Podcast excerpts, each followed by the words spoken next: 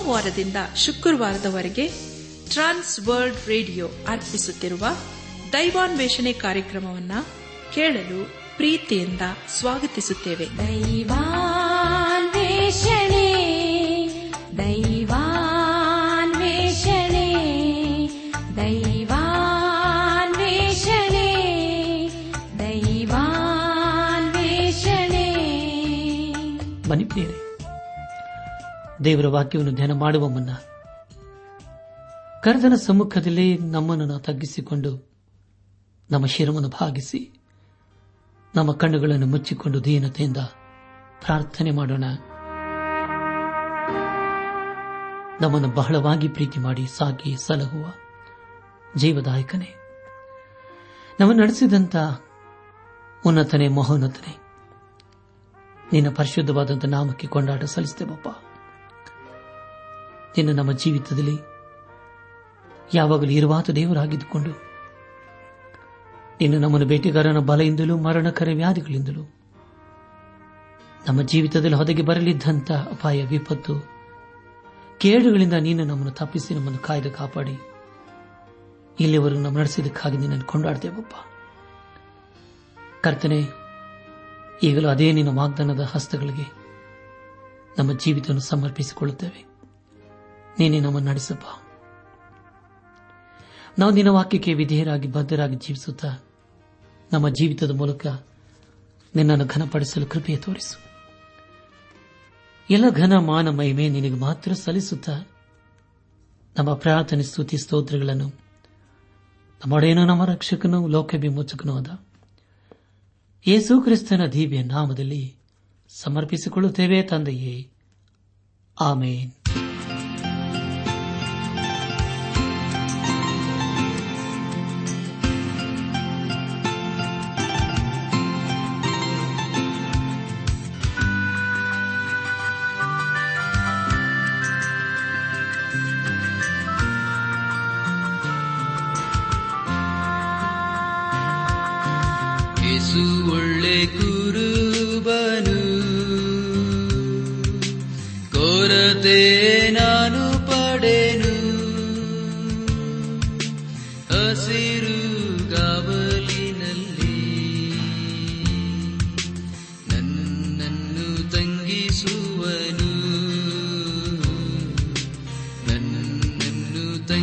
Jesus.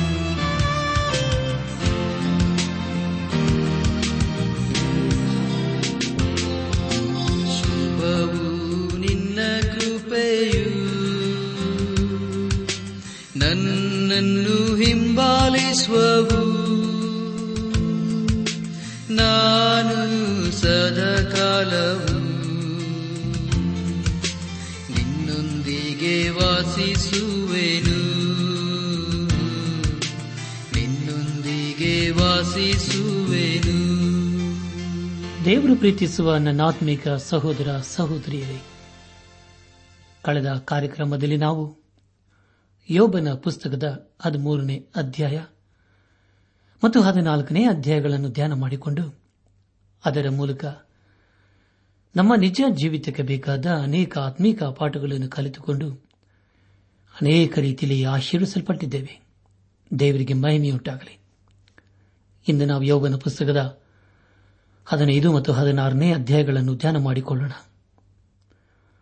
ಹದಿನೈದನೇ ಅಧ್ಯಾಯದಲ್ಲಿ ಯೋಬನು ಮತ್ತು ಎಲಿಫಜನ ಸಂಭಾಷಣೆಯ ಕುರಿತು ನಾವು ತಿಳಿದುಕೊಳ್ಳುತ್ತೇವೆ.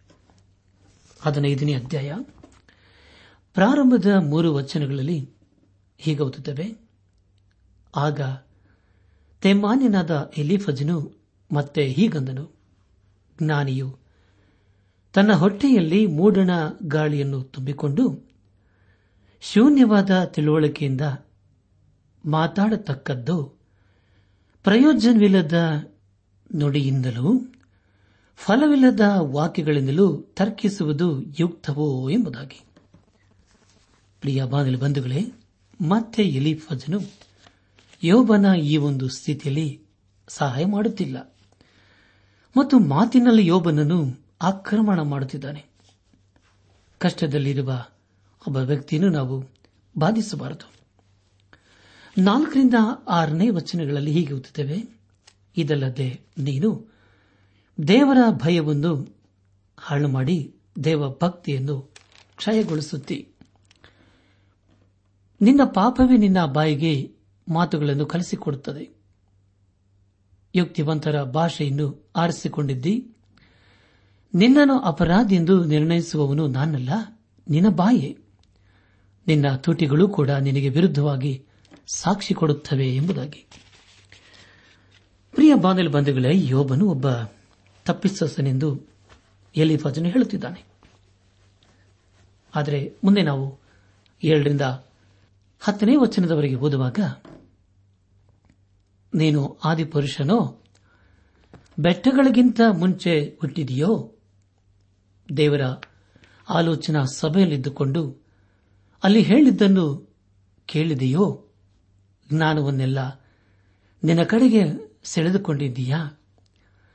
ನಮಗೆ ತಿಳಿಯದಿರುವ ಯಾವುದು ನಿನಗೆ ಗೊತ್ತುಂಟು? ನಮ್ಮಲ್ಲಿಲ್ಲದ ಯಾವ ಸಂಗತಿಗಳನ್ನು ಗ್ರಹಿಸಿದ್ದಿ? ತಲೆನರಿತು ನಿಮ್ಮಪ್ಪನಿಗಿಂತ ವೃದ್ಧನಾದ ಮಹಾಮುದುಕನು ನಮ್ಮಲ್ಲಿದ್ದಾನೆ. ದೇವರ ಆಧರಣೆಗಳು ನಿನಗೆ ದೊರೆತ ಶಾಂತಿ ಮಾತುಗಳು ಸಾಲವೋ ಎಂಬುದಾಗಿ. ಪ್ರಿಯ ಬಂಧುಗಳೇ ಎಲಿಫಜನು ಎಲ್ಲವನ್ನೂ ತಿಳಿದವನ ಹಾಗೆ ಮಾತಾಡುತ್ತಿದ್ದಾನೆ. ಮತ್ತೆ ಯೋಬನ ವಿಷಯದಲ್ಲಿ ತಪ್ಪಾಗಿ ಅಂದುಕೊಂಡಿದ್ದಾನೆ. ಎಲಿಫಜನು ಯೋಬನನ್ನು ಕೆಳಮಟ್ಟಕ್ಕೆ ಇಳಿಸಲು ಪ್ರಯತ್ನ ಮಾಡುತ್ತಿದ್ದಾನೆ. ಆದರೆ ಹಾಗೆ ಮಾಡುವುದು ಎಲಿಫಜನಿಗೆ ಸಾಧ್ಯವಿಲ್ಲ. ಯೋಬನಿಗೆ ತನ್ನ ಸ್ನೇಹಿತರಿಂದ ಯಾವ ಆಧರಣೆಯೂ ಸಿಗಲಿಲ್ಲ. ಎಲಿಫಜನು ತನ್ನ ಇತರ ಸ್ನೇಹಿತರೇ ಬುದ್ಧಿವಂತರು ಎಂಬುದಾಗಿ ಅಂದುಕೊಂಡಿದ್ದಾನೆ. ಅದೇ ಅವನ ವಾದವಾಗಿದೆ. ಹದಿನೈದನೇ ಅಧ್ಯಾಯ ಹದಿನಾಲ್ಕರಿಂದ ಹದಿನಾರನೇ ವಚನದವರೆಗೆ ಓದುವಾಗ, ನರನು ಎಷ್ಟರವನು ಅವನು ಪರಿಶುದ್ಧನಾಗಿರುವುದು ಸಾಧ್ಯವೋ? ಸ್ತ್ರೀಯಲ್ಲಿ ಹುಟ್ಟಿದವನು ನೀತಿವಂತನಾಗಬಹುದೇ? ಆಹಾ ತನ್ನ ದೂತರಲ್ಲಿಯೂ ಆತನು ನಂಬಿಕೆ ಇಡುವುದಿಲ್ಲ. ಆಕಾಶವು ಆತನ ದೃಷ್ಟಿಯಲ್ಲಿ ನಿರ್ಮಲವಾಗಿರದು. ಹೀಗಿರಲು ಆ ಧರ್ಮವನ್ನು ನೀರಿನಂತೆ ಕುಡಿಯುತ್ತಾ, ಅಸಹ್ಯನೂ ಕೆಟ್ಟವನೂ ಆದ ನರ ಜನ್ಮದವನು ಮತ್ತು ಅಶುದ್ಧನಲ್ಲವೇ ಎಂಬುದಾಗಿ. ಹೌದು ಪ್ರಿಯರೇ, ದೇವರ ಮುಂದೆ ನಾವೆಲ್ಲರೂ ಪಾಪಿಗಳೇ ಆಗಿದ್ದೇವೆ. ಆದರೆ ಎಲಿಫಜನ ಮತ್ತು ಇತರ ಇಬ್ಬರ ಸ್ನೇಹಿತರು ಹೇಳುವುದೇನೆಂದರೆ ಯೋಬನು ಮಾತ್ರ ಪಾಪಿ ಎಂಬುದಾಗಿ. ಯೇಸು ಕ್ರಿಸ್ತನು ನಮಗೋಸ್ಕರ ತನ್ನ ಜೀವವನ್ನು ಕೊಟ್ಟು ನಮ್ಮನ್ನು ಪಾಪದಿಂದ ಬಿಡಿಸಿದ್ದಾನೆ.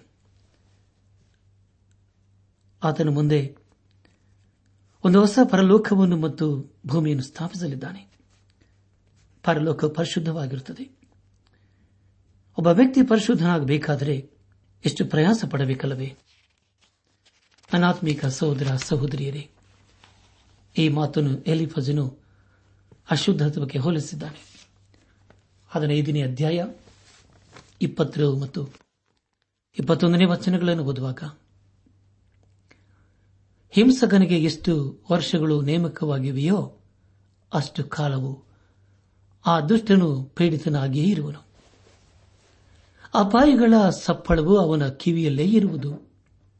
ತಾನು ಸುಖವಾಗಿರುವಾಗಲೂ ಸೂರ್ಯಗಾರನು ತನ್ನ ಮೇಲೆ ಬೀಳುವನೆಂದು ಭಯಪಡುವನು ಎಂಬುದಾಗಿ. ಪ್ರಿಯ ಬಾನುಲಿ ಬಂಧುಗಳೇ, ಮತ್ತು ಎಲಿಫಜನು ಯೋಬನು ತನ್ನಲ್ಲಿರುವಂತಹ ಯಾವುದೋ ಒಂದು ಪಾಪವನ್ನು ಮುಚ್ಚಿಡುತ್ತಾ ಇದ್ದಾನೆ ಎಂಬುದಾಗಿ ಅವನು ಹೇಳುತ್ತಿದ್ದಾನೆ. ಪ್ರಿಯ ಬಾನುಲಿ ಬಂಧುಗಳೇ, ನಮ್ಮ ಪಾಪವನ್ನು ದೇವರ ಮುಂದೆ ಒಪ್ಪಿಕೊಳ್ಳಬೇಕು. ಇಲ್ಲದಿದ್ದರೆ ಅದಕ್ಕೆ ನಾವು ಗುಲಾಮರಾಗಿ ಜೀವಿಸುತ್ತೇವೆ. ಎಲ್ಲಿ ಫಜನು ಯೋಬ್ಬನನ್ನು ಸಂತೈಸುವುದನ್ನು ಬಿಟ್ಟು ಅವನೊಬ್ಬ ಪಾಪಿ ಎಂಬುದಾಗಿ ಹೇಳಸುತ್ತಿದ್ದಾನೆ ಎಲಿಫಜನು ಯೋಬನ ವಿಷಯದಲ್ಲಿ ಇದ್ದ ಅಭಿಪ್ರಾಯವನ್ನು ಬದಲಾಯಿಸಿಕೊಳ್ಳಲಿಲ್ಲ. ಇಲ್ಲಿಗೆ ಯೋಬನ ಪುಸ್ತಕದ ಹದಿನೈದನೇ ಅಧ್ಯಾಯ ಮುಕ್ತಾಯವಾಯಿತು. ಇಲ್ಲಿವರೆಗೂ ದೇವಾದ ದೇವನನ್ನು ನಡೆಸಿದನು ದೇವರಿಗೆ ಮಹಿಮೆ ಮುಂದೆ ನಾವು ಹದಿನಾರನೇ ಅಧ್ಯಾಯವನ್ನು ಧ್ಯಾನ ಮಾಡಿಕೊಳ್ಳೋಣ. ಈ ಅಧ್ಯಾಯದಲ್ಲಿ ಯೋಬನು ಎಲಿಫಜನು ಮಾತಿಗೆ ಉತ್ತರಿಸುತ್ತಾನೆ. ಹದಿನಾರನೇ ಅಧ್ಯಾಯ. ಪ್ರಾರಂಭದ ಎರಡು ವಚನಗಳಲ್ಲಿ ಹೀಗೆ ಓದುತ್ತೇವೆ. ಆಗ ಯೋಬನು ಹೀಗೆ ಉತ್ತರ ಕೊಟ್ಟನು. ಇಂತಹ ಮಾತುಗಳನ್ನು ಬಹಳವಾಗಿ ಕೇಳಿದ್ದೇನೆ. ನೀವೆಲ್ಲರೂ ಬೇಸಿಗೆ ಹುಟ್ಟಿಸುವ ಆದರಣೆಯವರಾಗಿದ್ದೀರಿ ಎಂಬುದಾಗಿ. ಪರಿಯರ್ ಎಲ್ಲಿ ಫಜನೆಗೆ ಹೇಳುವುದೇನೆಂದರೆ, ನೀನು ಹೇಳುವುದು ಏನು ಹೊಸದಲ್ಲ? ಮುಂಚೆ ಹೇಳಿದ್ದನ್ನೇ ಹೇಳುತ್ತಾ ಇದ್ದೀ. ಮತ್ತು ಯೋಗನು ಹೇಳುವುದೇನೆಂದರೆ, ನೀನು ನನ್ನನ್ನು ಸಂತೈಸುವುದಕ್ಕೆ ಬರಲಿಲ್ಲ ಎಂಬುದಾಗಿ. ಇವರೆಲ್ಲರೂ ಯೋಬನ ಸ್ನೇಹಿತರಾಗಿದ್ದರು. ಮೂರರಿಂದ ಆರನೇ ವಚನದವರೆಗೆ ಓದುವಾಗ, ಒಣ ಮಾತುಗಳಿಗೆ ಪಾಪವಿಲ್ಲವೋ?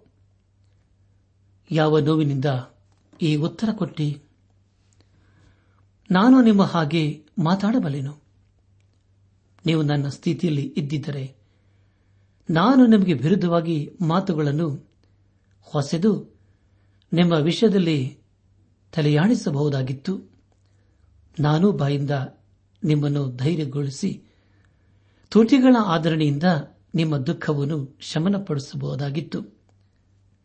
ನಾನು ಮಾತಾಡಿದರೂ ನನ್ನ ಮನವ್ಯಥೆಯು ಶಾಂತವಾಗುವುದಿಲ್ಲ. ಸುಮ್ಮನಾದರೂ ಕಷ್ಟ ನಿವಾರಣೆಯಾಗುವುದಿಲ್ಲ ಎಂಬುದಾಗಿ. ಪ್ರಿಯ ಬಾನಲ್ ಬಂಧುಗಳೇ, ಇಲ್ಲಿ ಯೋಬನು ತನ್ನ ಸ್ನೇಹಿತರನ್ನು ಖಂಡಿಸುತ್ತಾ ಇದ್ದಾನೆ.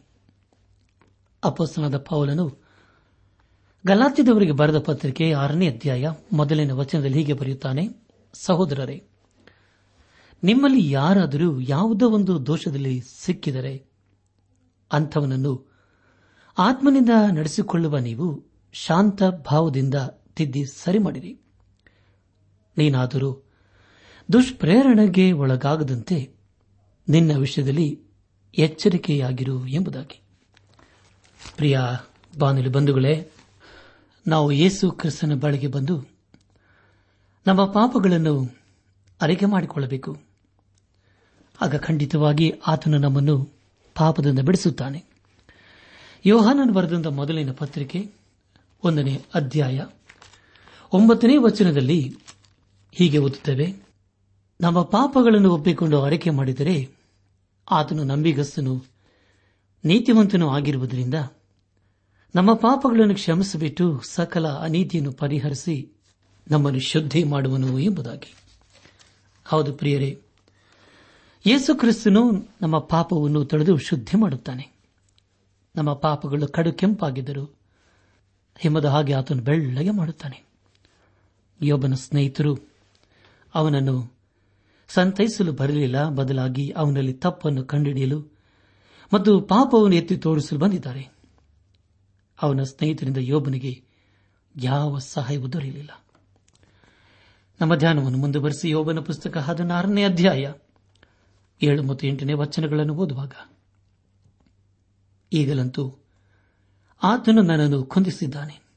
ದೇವ, ನೀನು ನನ್ನ ಬಳಗದವರನ್ನೆಲ್ಲ ಹಾಳು ಮಾಡಿದ್ದೆ ನೀನು ನನ್ನನ್ನು ಹಿಡಿದಿರುವುದು ನನಗೆ ಪ್ರತಿ ಸಾಕ್ಷಿಯಾಗಿದೆ ನನ್ನ ಕ್ಷೀಣತ್ವವು ನನಗೆ ವಿರುದ್ಧವಾಗಿದ್ದು ನನ್ನ ಮುಖದ ಮುಂದೆ ಸಾಕ್ಷಿ ಕೊಡುತ್ತದೆ ಎಂಬುದಾಗಿ. ಪ್ರಿಯ ಬಾನಲಿ ಬಂಧುಗಳ, ಯೋಬನಲ್ಲಿ ಪರಿತಪಿಸುವುದೇನೆಂದರೆ ತನ್ನ ಸ್ನೇಹಿತರು ನನ್ನನ್ನು ಹಾಳು ಮಾಡಿದ್ದಾರೆ ಎಂಬುದಾಗಿ. ಅದನ್ನಾರನೇ ಅಧ್ಯಾಯ ಒಂಬತ್ತರಿಂದ ಹನ್ನೊಂದನೇ ವಚನದವರೆಗೆ ಓದುವಾಗ ನನಗೆ ವಿರುದ್ಧವಾಗಿ ಹಲವರು ಗುಂಪು ಕೊಡಿ ಬಾಯಿಕಿಸಿದು ನನ್ನನ್ನು ಅಣಕಿಸಿ, ಛೀ ಎಂದು ನನ್ನ ದವಡೆ ಮೇಲೆ ಬಡದಿದ್ದಾರೆ. ದೇವರು ನನ್ನನ್ನು ತುಂಟರಿಗೆ ಒಪ್ಪಿಸಿ ಕೆಟ್ಟವರ ಕಗೆ ಎಸೆದು ಬಿಟ್ಟಿದ್ದಾನೆ ಎಂಬುದಾಗಿ. ಪ್ರಿಯ ಬಾನಲಿ ಬಂಧುಗಳೇ, ಯೋಬನ ಸ್ನೇಹಿತರಿಗೆ ದೇವರ ಭಯವಿರಲಿಲ್ಲ. ಅವರ ಯೋಬನಿಗೆ ಸ್ನೇಹಿತರಂತೆ ಇರಬೇಕಾಗಿತ್ತು. ಆದರೆ ಅವರು ಈಗ ಅವನ ವೈರಿಗಳಂತೆ ವರ್ತಿಸುತ್ತಾ ಇದ್ದಾರೆ. ಅಂಥವರನ್ನು ಈ ದಿವಸಗಳಲ್ಲಿ ನಾವು ಅನೇಕರು ನಾವು ಕಂಡಿದ್ದೇವೆ. ಹೀಗೆ ಮಾಡುವುದರ ಮೂಲಕ ತಾವು ಸತ್ಯವನ್ನು ಎತ್ತಿ ಹಿಡಿದಿದ್ದೇವೆ ಎಂಬುದಾಗಿ ಅವರು ಅಂದುಕೊಂಡರು. ಆದರೆ ಅವರು ಮಾಡಿದ್ದು ದೇವರಿಗೆ ವಿರುದ್ಧವಾಗಿತ್ತು. ಹನ್ನೆರಡನೇ ವಚನ ಹೀಗೆ ಓದುತ್ತೇವೆ. ನಾನು ನೆಮ್ಮದಿಯಿಂದಿದ್ದಾಗ ಆತನು ನನ್ನನ್ನು ಒಡೆದು ಹಾಕಿದನು. ಕತ್ತು ಹಿಡಿದು ನನ್ನನ್ನು ಚೂರು ಚೂರು ಮಾಡಿದನು. ನನ್ನನ್ನು ಗುರಿ ಮಾಡಿಕೊಂಡಿದ್ದಾನೆ ಎಂಬುದಾಗಿ. ಪ್ರಿಯ ಬಾನಿಲು ಬಂಧುಗಳೇ, ದೇವರು ತನಗೆ ಈ ರೀತಿಯಾಗಲು ಬಿಟ್ಟಿದ್ದಾನೆಂದು ಯೋಬನು ಗ್ರಹಿಸಿಕೊಂಡನು. ದೇವರು ನನ್ನನ್ನು ಕದಲಿಸಿದ್ದಾನೆ ಎಂಬುದಾಗಿ ಅವನು ಭಾವಿಸಿದನು. ಹದಿಮೂರು ಮತ್ತು ಹದಿನಾಲ್ಕನೇ ವಚನಗಳನ್ನು ಓದುವಾಗ, ಆತನ ಬಾಣೆಗಳು ನನ್ನನ್ನು ಮುತ್ತಿಕೊಂಡಿವೆ. ಆತನು ಕರುಣವಿಲ್ಲದೆ ನನ್ನ ಅಂತರಂಗವನ್ನು ಇರಿದು ಭೂಮಿ ಮೇಲೆ ನನ್ನ ಪೆತ್ತವನ್ನು ಸುರಿಸುತ್ತಾನೆ. ನನ್ನನ್ನು ಒಡೆದೊಡೆದು ಶಿಥಿಲಪಡಿಸಿ ಶಿವರನ ಹಾಗೆ ನನ್ನ ಮೇಲೆ ಓಡಿ ಬರುತ್ತಾನೆ ಎಂಬುದಾಗಿ. ಪ್ರಿಯ ಬಾಂಧಲು ಬಂಧುಗಳೇ, ಯೋಬನ ಬಾಧೆಗಳು ಈಗ ಅಧಿಕವಾಗಿವೆ. ದೇವರು ತನಗೆ ಸಹಾಯ ಮಾಡುತ್ತಿಲ್ಲ ಎಂಬುದಾಗಿ ಅವನು ಅಂದುಕೊಂಡಿದ್ದಾನೆ. ಹದಿನೈದು ಮತ್ತು ಹದಿನಾರನೇ ವಚನಗಳನ್ನು ಓದುವಾಗ ಗೋಣಿಯನ್ನು ಹೊಲಿದು ಮೈಮೇಲೆ ಹಾಕಿಕೊಂಡಿದ್ದೇನೆ. ನನ್ನ ಕೊಂಬನ್ನು ಧೂಳಿನಲ್ಲಿ ತಗ್ಗಿಸಿಕೊಂಡಿದ್ದೇನೆ. ಕಣ್ಣೀರು ಸುರಿಸುವುದರಿಂದ ನನ್ನ ಮುಖವು ಕೆಂಪಾಗಿ ಹೋಗಿದೆ. ರೆಪ್ಪೆ ಮೇಲೆ ಮರಣಾಂಧಕಾರವು ಕವಿದಿದೆ ಎಂಬುದಾಗಿ. ಪ್ರಿಯ ಬಂಧುಗಳೇ, ಈಗ ಯೋಬನು ಮರಣಕ್ಕೆ ಬಹಳ ಹತ್ತಿರವಾಗಿದ್ದಾನೆ. ಅದನ್ನು ಅವನು ಅಪೇಕ್ಷಿಸಿದನು. ಮರಣದ ಕೊನೆಯ ಅಂಚಿನಲ್ಲಿ ಅವನು ಈಗ ನಿಂತಿದ್ದಾನೆ. ತಾನು ಯಾವ ಕ್ಷಣದಲ್ಲಿ ಯಾದರೂ ಸಾಯಬಹುದು ಎಂಬುದಾಗಿ ಅವನು ಅಂದುಕೊಂಡಿದ್ದಾನೆ. ಈಗ ಅವನು ಬಹಳವಾಗಿ ಬಳಲಿ ಹೋಗಿದ್ದಾನೆ. ಕೊನೆಯದಾಗಿ ಯೋಬನ ಪುಸ್ತಕ ಹದಿನಾರನೇ ಅಧ್ಯಾಯ ಹದಿನೆಂಟರಿಂದ ಇಪ್ಪತ್ತ ಎರಡನೇ ವಚನದವರೆಗೆ ಓದುವಾಗ, ಭೂಮಿಯೇ, ನನ್ನ ರಕ್ತವನ್ನು ಮುಚ್ಚಬೇಡ. ನನ್ನ ಮೊರೆಗೆ ಬಿಡುವು ಸಿಗದಿರಲಿ. ಆಹಾ, ಈಗಲೂ ನನ್ನ ಕಡೆಯ ಸಾಕ್ಷಿಯು ಆಕಾಶದಲ್ಲಿ ಉಂಟು. ನನ್ನ ಪಕ್ಷದ ಹೊಣೆಗಾರನು ಮೇಲಣ ಲೋಕದಲ್ಲಿದ್ದಾನೆ. ಗೆಳೆಯರು, ನನ್ನನ್ನು ಹಿನ್ನೈಸುವರಾಗಿದ್ದಾರೆ ನನ್ನ ನ್ಯಾಯವನ್ನು ದೇವರ ಮುಂದೆಯೂ, ಮಾನವನ ನ್ಯಾಯವನ್ನು ಅವನ ಮಿತ್ರನ ಮುಂದೆಯೂ ಸ್ಥಾಪಿಸಲಿ ಎಂದು ದೇವರಿಗೇನೆ ಕಣ್ಣೀರು ಸುರಿಸುತ್ತೇನೆ. ನಾನು ಹಿಂದಿರುಗದ ದಾರಿಯನ್ನು ಕೆಲವು ವರ್ಷಗಳೊಳಗೆ ಹಿಡಿಯುತ್ತೇನಲ್ಲವೇ ಎಂಬುದಾಗಿ. ಪ್ರಿಯ ಬಂಧುಗಳೇ ಹೇ ಬೇಲನ ರಕ್ತವು ಭೂಮಿಯಿಂದ ಕೂಗುತ್ತಾ ಇದೆ. ಖಂಡಿತವಾಗಿ ಒಬ್ಬನ ರಕ್ತವು ದೇವರನ್ನು ಕರೆಯುತ್ತಿದೆ. ಯೇಸು ಕ್ರಿಸ್ತನ ರಕ್ತವನ್ನು ನಾವು ತಿರಸ್ಕಾರ ಮಾಡಿದಾಗ ದೇವರು ಅದನ್ನು ಗಮನಿಸುತ್ತಾನೆ. ಈಗ ಯೋಬನು ಕಣ್ಣೀರಿನಿಂದ ಒಂದು ಕಡೆ ಕುಳಿತಿದ್ದಾನೆ. ಅವನ ಸ್ನೇಹಿತರು ಅವನ ಹತ್ತಿರವೇ ನಿಂತಿದ್ದಾರೆ. ಅವರಿಗೆ ಯೋಬನ ಕುರಿತು, ದೇವರ ಕುರಿತು ಹಾಗೂ ತಮ್ಮ ಕುರಿತಾಗಿ ಸರಿಗೆ ತಿಳಿದಿಲ್ಲ. ಆದರೆ ಪ್ರಿಯರೇ, ಅವರ ಯೋಬನ ಕುರಿತು ಅಪಾರ್ಥ ಮಾಡಿಕೊಂಡು ಅವನನ್ನು ಹೀನೈಸುವರಾದರು. ತಿಮೋತಿನ ಬರೆದ ಮೊದಲಿನ ಪತ್ರಿಕೆ ಎರಡನೇ ಅಧ್ಯಾಯ. ಐದನೇ ವಚನದಲ್ಲಿ ಹೀಗೆ ಓದುತ್ತೇವೆ, ಎಲ್ಲ ಮನುಷ್ಯರು ರಕ್ಷಣೆಯನ್ನು ಹೊಂದಿ ಸತ್ಯದ ಜ್ಞಾನಕ್ಕೆ ಸೇರಬೇಕೆಂಬುದು ಆತನ ಚಿತ್ತವಾಗಿದೆ. ಏಕೆಂದರೆ ದೇವರೊಬ್ಬನೇ, ದೇವರಿಗೂ ಮನುಷ್ಯರಿಗೂ ಮಧ್ಯಸ್ಥನೂ ಒಬ್ಬನೇ. ಆತನು ಮನುಷ್ಯನಾಗಿರುವ ಕ್ರಿಸ್ತ ಯೇಸುವೆ ಎಂಬುದಾಗಿ. ಪ್ರಿಯ ಬಾನಿಲು ಬಂಧುಗಳೇ ಯೇಸು ಕ್ರಿಸ್ತನೇ ನಮ್ಮ ಮಧ್ಯಸ್ಥನಾಗಿರಲು ಇಚ್ಛಿಸುತ್ತಾನೆ. ಆತನನ್ನು ನಮ್ಮ ರಕ್ಷಕನನ್ನಾಗಿ ನಾವು ಅಂಗೀಕರಿಸಿಕೊಂಡಿದ್ದೇವೋ? ಇಲ್ಲದೆ ಇರುವುದಾದರೆ ಪ್ರಿಯರೇ, ಹಿಂದೆ ಆತನನ್ನು ನಮ್ಮ ಸ್ವಂತ ರಕ್ಷಕನು ವಿಮೋಚಕನು ನಾಯಕನೆಂಬುದಾಗಿ ಹಿಂದೆ ನಾವು ಹೃದಯದಲ್ಲಿ ಅಂಗೀಕರಿಸಿಕೊಂಡು ಆತನ ಮಾರ್ಗದಲ್ಲಿ ಜೀವಿಸುತ್ತಾ ಆತನ ಆಶೀರ್ವಾದಕ್ಕೆ ಪಾತ್ರರಾಗೋಣ. ಪ್ರಿಯ ಬಾಂಧವ ಬಂಧುಗಳೇ ಯೇಸು ಕ್ರಿಸ್ತು ನಮಗೆ ನಿತ್ಯ ಜೀವವನ್ನು ಅನುಗ್ರಹಿಸಲಿದ್ದಾನೆ. ಆದುದರಿಂದ ಪಶ್ಚಾತ್ತಾಪದಿಂದ ಹಿಂದೆ ನಾವು ಯೇಸು ಕ್ರಿಸ್ತನ ಬಳಿಗೆ ಬಂದು ನಮ್ಮ ಪಾಪ ಅಪರಾಧ ದೋಷಗಳನ್ನು ಅರಿಕೆ ಮಾಡುವುದಾದರೆ. ಆತನು ನಂಬಿಗಸ್ತನು ನೀತಿವಂತನೂ ಆಗಿರುವುದರಿಂದ ನಮ್ಮನ್ನು ಕ್ಷಮಿಸಿ, ಸಕಲ ಪಾಪಗಳಿಂದ ನಮ್ಮನ್ನು ಬಿಡಿಸಿ ತನ್ನ ರಾಜ್ಯಕ್ಕೆ ನಮ್ಮನ್ನು ನಡೆಸಲಿದ್ದಾನೆ. ಬನ್ನಿ ಪ್ರಿಯರೇ, ಇದೇ ಕೃಪೆಯ ಸಮಯ. ಇದುವೇ ರಕ್ಷಣೆಯ ದಿನವೆಂಬುದಾಗಿ ನಾವು ಗ್ರಹಿಸಿಕೊಂಡು ಪಶ್ಚಾತ್ತಾಪದಿಂದ ಯೇಸು ಕ್ರಿಸ್ತನ ಬಳಿಗೆ ಬಂದು, ಆತನು ತನ್ನ ಕೃಪೆಯ ಮೂಲಕ ಅನುಗ್ರಹಿಸುವ ದಿವ್ಯಾಶೀರ್ವಾದಗಳನ್ನು ಹೊಂದಿಕೊಂಡು, ಯೇಸು ಕ್ರಿಸ್ತನನ್ನೇ ನಮ್ಮ ಜೀವಿತದಲ್ಲಿ ಧರಿಸಿಕೊಂಡು, ಆತನ ಸಾಕ್ಷಿಯ ಮಕ್ಕಳಾಗಿ ಜೀವಿಸುತ್ತಾ, ಆತನ ಜೀವಗಳ ವಾಕ್ಯಕ್ಕೆ ವಿಧೇಯರಾಗಿ, ಬದ್ಧರಾಗಿ, ಅಧೀನರಾಗಿ ಜೀವಿಸುತ್ತಾ, ಆತನ ಆಶೀರ್ವಾದಕ್ಕೆ ನಾವು ಪಾತ್ರರಾಗೋಣ. ಹಾಗಾಗುವಂತೆ, ತಂದೆಯಾದ ದೇವರು ಯೇಸು ಕ್ರಿಸ್ತನ ಮೂಲಕ ನಮ್ಮೆಲ್ಲರನ್ನು ಆಶೀರ್ವದಿಸಿ ನಡೆಸಲಿ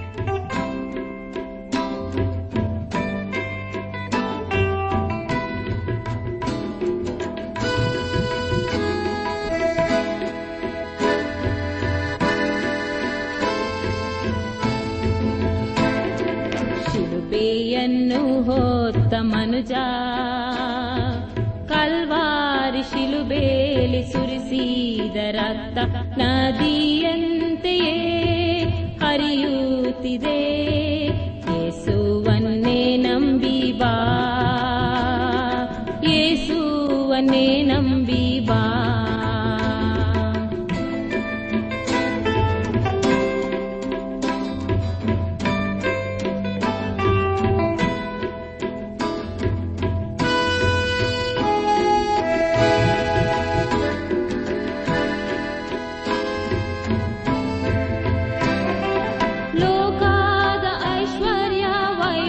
गला शाश्वत वल्लया श्लोकादाैश्वर्य वैभवगला शाश्वत वल्लवया पुन्तु कृता ये सुवल्ली नित्यजीव नम्बी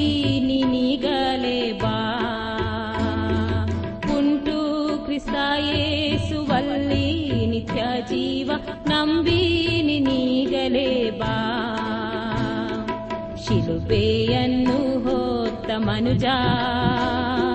ಕಲ್ವಾರಿ ಶಿಲುಬೇಲಿ ಸುರಿಸಿದ ರಕ್ತ ನದಿಯಂತೆಯೇ ಹರಿಯುತ್ತಿದೆ. ಯೇಸುವನ್ನೇ ನಂಬಿ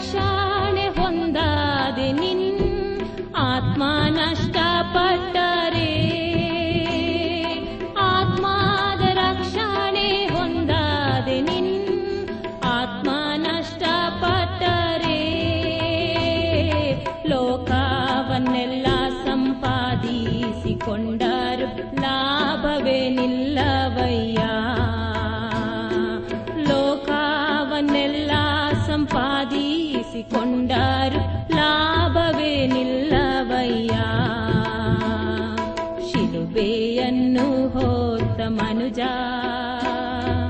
ಕಲ್ವಾರಿ ಶಿಲುಬೇಲಿ ಸುರಿಸಿದ ರಕ್ತ ನದಿಯಂತೆಯೇ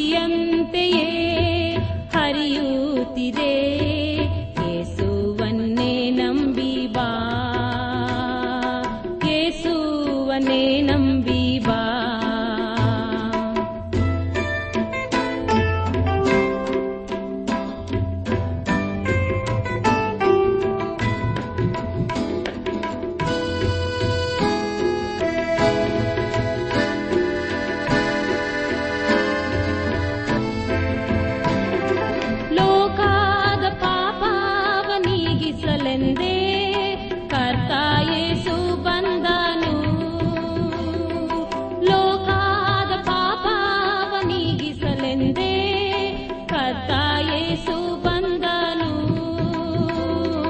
ಪಾಪವನ್ನರಿಯಾದ ಕರ್ತಾಯೇಸು ದೇವ, ಪಾಪವೆಲ್ಲ ಹೊತ್ತನು.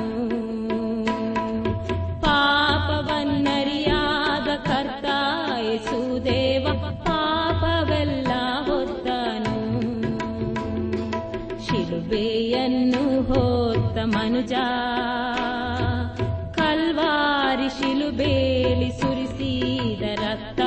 ನದಿಯಂತೆಯೇ ಹರಿಯುತ್ತಿದೆ. ಯೇಸುವನ್ನೇ ನಂಬಿ ಬಾ. ಯೇಸುವನ್ನೇ ನಂಬಿ ಬಾ. ನನ್ನ ಆತ್ಮೀಕ ಸಹೋದರ ಸಹೋದರಿಯರೇ, ಇಂದು ದೇವರು ನಮಗೆ ಕೊಡುವ ವಾಗ್ದಾನ, ಸರ್ವಶಕ್ತನಾದ ದೇವರು ಹೀಗೆ ಹೇಳುತ್ತಾನೆ. ನನ್ನ ಆತ್ಮನು ನಿಮ್ಮ ಮಧ್ಯದಲ್ಲಿ ನೆಲೆಗೊಂಡಿರುವನು ಎಂಬುದಾಗಿ. ಅಗ್ಗಾಯ ಎರಡು ಐದು.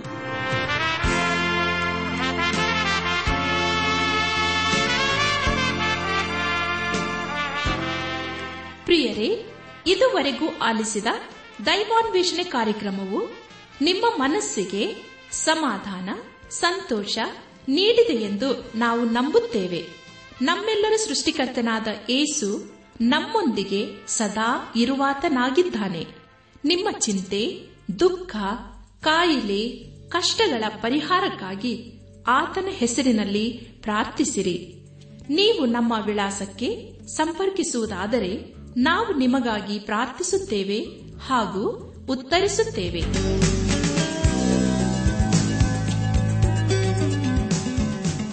ನಮ್ಮ ವಿಳಾಸ ದೈವಾನ್ ವೇಷಣೆ ಟ್ರಾನ್ಸ್ ವರ್ಲ್ಡ್ ರೇಡಿಯೋ ಇಂಡಿಯಾ ಟಪಾಲು ಪೆಟ್ಟಿಗೆ ನಾಲ್ಕು ಮೂರು, ಎರಡು ಸೊನ್ನೆ, ಬೆಂಗಳೂರು, ನಲವತ್ಮೂರು. ದೈವಾನ್ ವೇಷಣೆ trans world radio India post box four three two zero Bangalore forty three ದೂರವಾಣಿ ಸಂಖ್ಯೆ ಒಂಬತ್ತು ಎಂಟು ನಾಲ್ಕು ಐದು ಆರು ಒಂದು ಆರು ನಾಲ್ಕು ಒಂದು ಎರಡು. ನಮ್ಮ ಇಮೇಲ್ ವಿಳಾಸ Kannada TTB at radio eight eight two dot com ನಮಸ್ಕಾರ ಪ್ರಿಯರೇ.